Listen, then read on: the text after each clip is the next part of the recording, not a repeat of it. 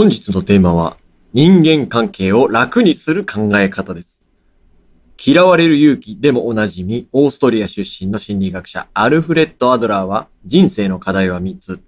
それは、仕事の課題、交友の課題、愛の課題であるとし、そしてこれらの悩みの根源は、すべて対人関係から来るものと提唱しました。そんな人生で最も時間を割いているかもしれない人間関係のストレスをぐっと楽にしてくれる考え方を一つ、今日はご紹介したいと思います。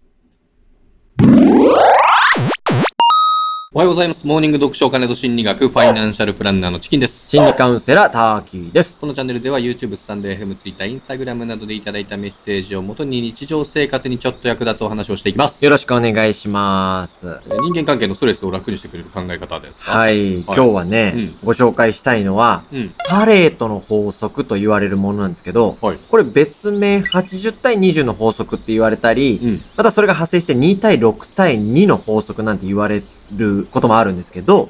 チキンさんご存知ですか？いや、ちょっとすみません。あの、実家が裕福だったもんでわからないんですけど。実家が裕福かどうかは全然関係ないんですけど、はいこのパレートの法則というものを知ってるだけで、うん自分の周りの人間関係が非常に楽になるというね、スーパーアイテムなので、ぜひ今日は最後まで聞いていただけたらうん嬉しいです。そんなスーパーアイテムってちょっとうさんくさいですよね。あ、うさんくさいですか？まずは話だけでも聞いてもらっていいですか？渋々ね。ああ、忍びねえな。構わんよ。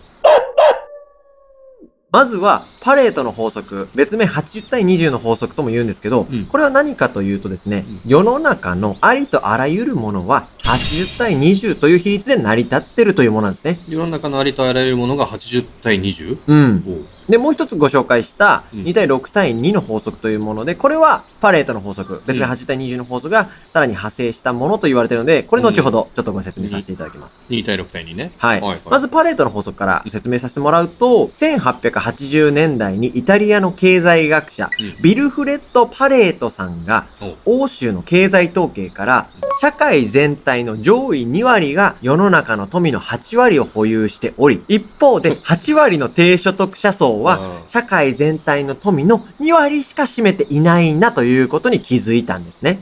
世の中のお金の8割は2割のお金持ちが持っていると。さようでございます。ほうほうまた、このパレートさんですね、経済に大変お詳しい方だったんですが、うん趣味で園芸もやっておりまして、園芸？はいお。経済学者と園芸家の二刀流でもあったんですね。すごいですね、趣はい。味がね。で、その園芸家でもあったパレートさんが、うんその年に収穫できたエンドウ豆ですね。自分の畑で。エンドウ豆育てはいたんです。ね。エンドウ豆育ってました。うん自分の畑で採れたエンドウ豆の80%がうん20%の鞘から収穫されたことにヒントを得たとも言われてます。むちゃくちゃこじつけましたね。だからあの、うんあれ今年採れたエンドウ豆、これ、80%は、私の園芸のうちの20%で集中的に取れたな待てよ。今年の経済統計調査も80対20だったなあれもしかして、この世の全ては、80対20でできてるんじゃないか？呪われてるわ。あよし明日から俺も8人分けにするぞなんてこといやで。髪型関係ないでしょうね。80対20に取り憑かれてる感じですよね。パレートさんは、そう、この世の全てのことが80対20。まあ、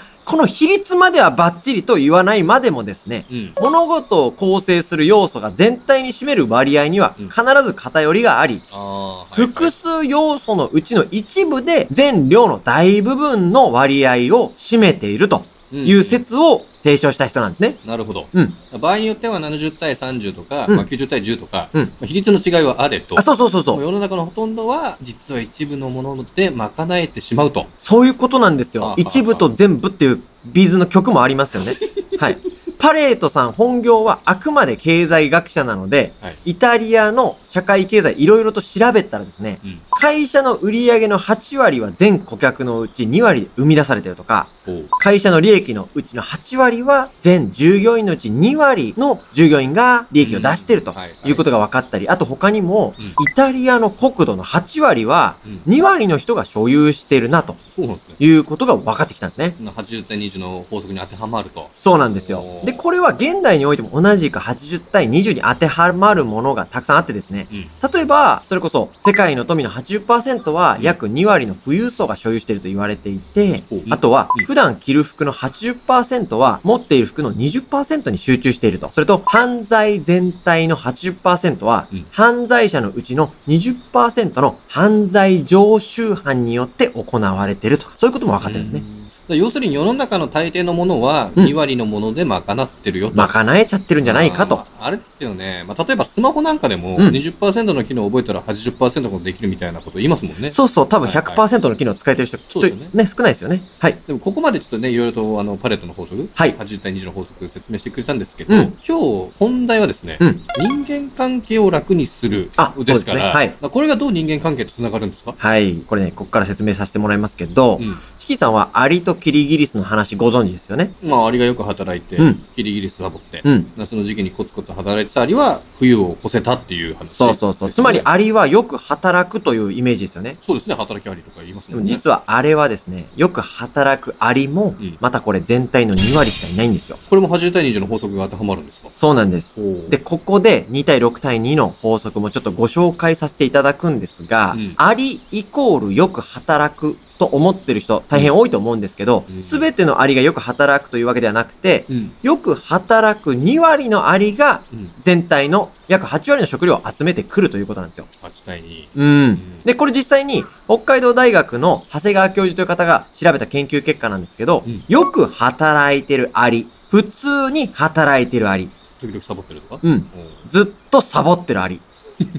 これの割合が2対6対2になると。あ、アリ社会でもそういうのがあるんですね。そうなんです。これが2対6対2の法則なんですけど、うんこれ少し面白いのが、よく働いてるアリだけを集めても、うん今度はまた一部がサボり始めて、同じ2対6対2の構図が出来上がったと。で、逆に、サボってばっかり、落ちこぼれアリばっかりを集めてもう、ん。一部が働き出してうん、やはり2対6対2になったと。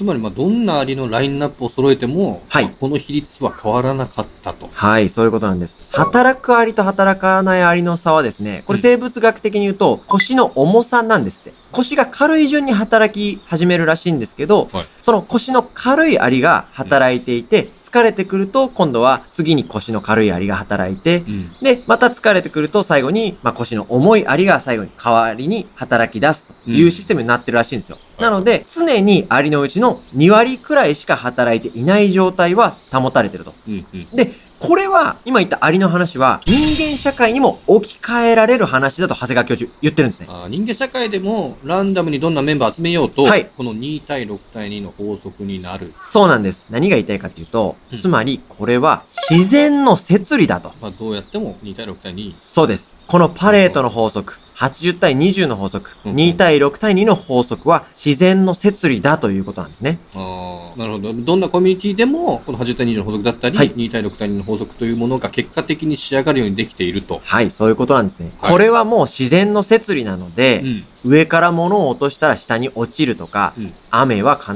ずいつか止むとか、うん男と女は惹かれ合うとか、うんもうそれぐらい上がらえないものだということなんですね。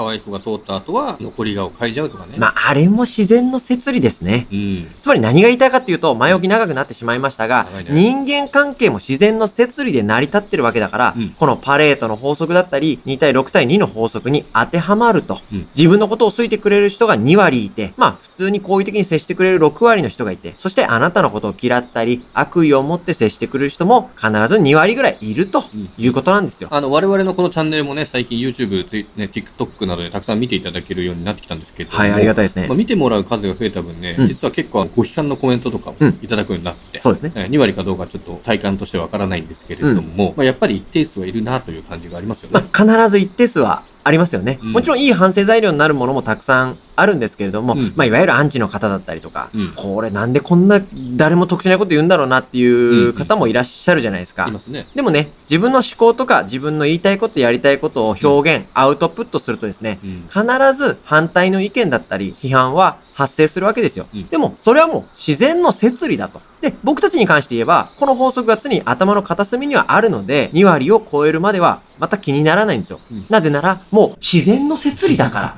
ら。なるほどね、うん自分が批判された反対されたというよりは、うんまあ違う種類の人みたいなね。自然の摂理だから。自分と、うんまあ、違う種類の人が必ず2割くらいはいると考えれば、人間関係で無駄に悩むことも少なくなるんじゃないかと。自然の摂理だからね。ね。うん僕らのところにもたくさん質問とかね、うんご相談いただくわけなんですけど、うんこの自分と違う種類の人間に対してうん悩んでる方って結構多くて、うんわざわざ時間割いてしまってる方とかね、ね多いなと思うんですよ。うんでもね、種類の違う人たちだからうん、割り切るのも必要なのかなとうん思いますよ。まあ自分に対して嫌なことしてくるとか、うん悪意を持って接してくる人っていうのは、うん認識よりも種類の違う人だと。自然の摂理だか もう種類が違うわけですからら。ね。はい。うん、うどんとそばみたいなもんですよね。まあ、どっちが好きって言われてもどっちも好きですからね。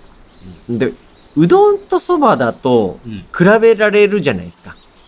おううん。で、うどんがいい、そば。まあ、同じ食料だしねあ、。そういうことか。うん、そうそう。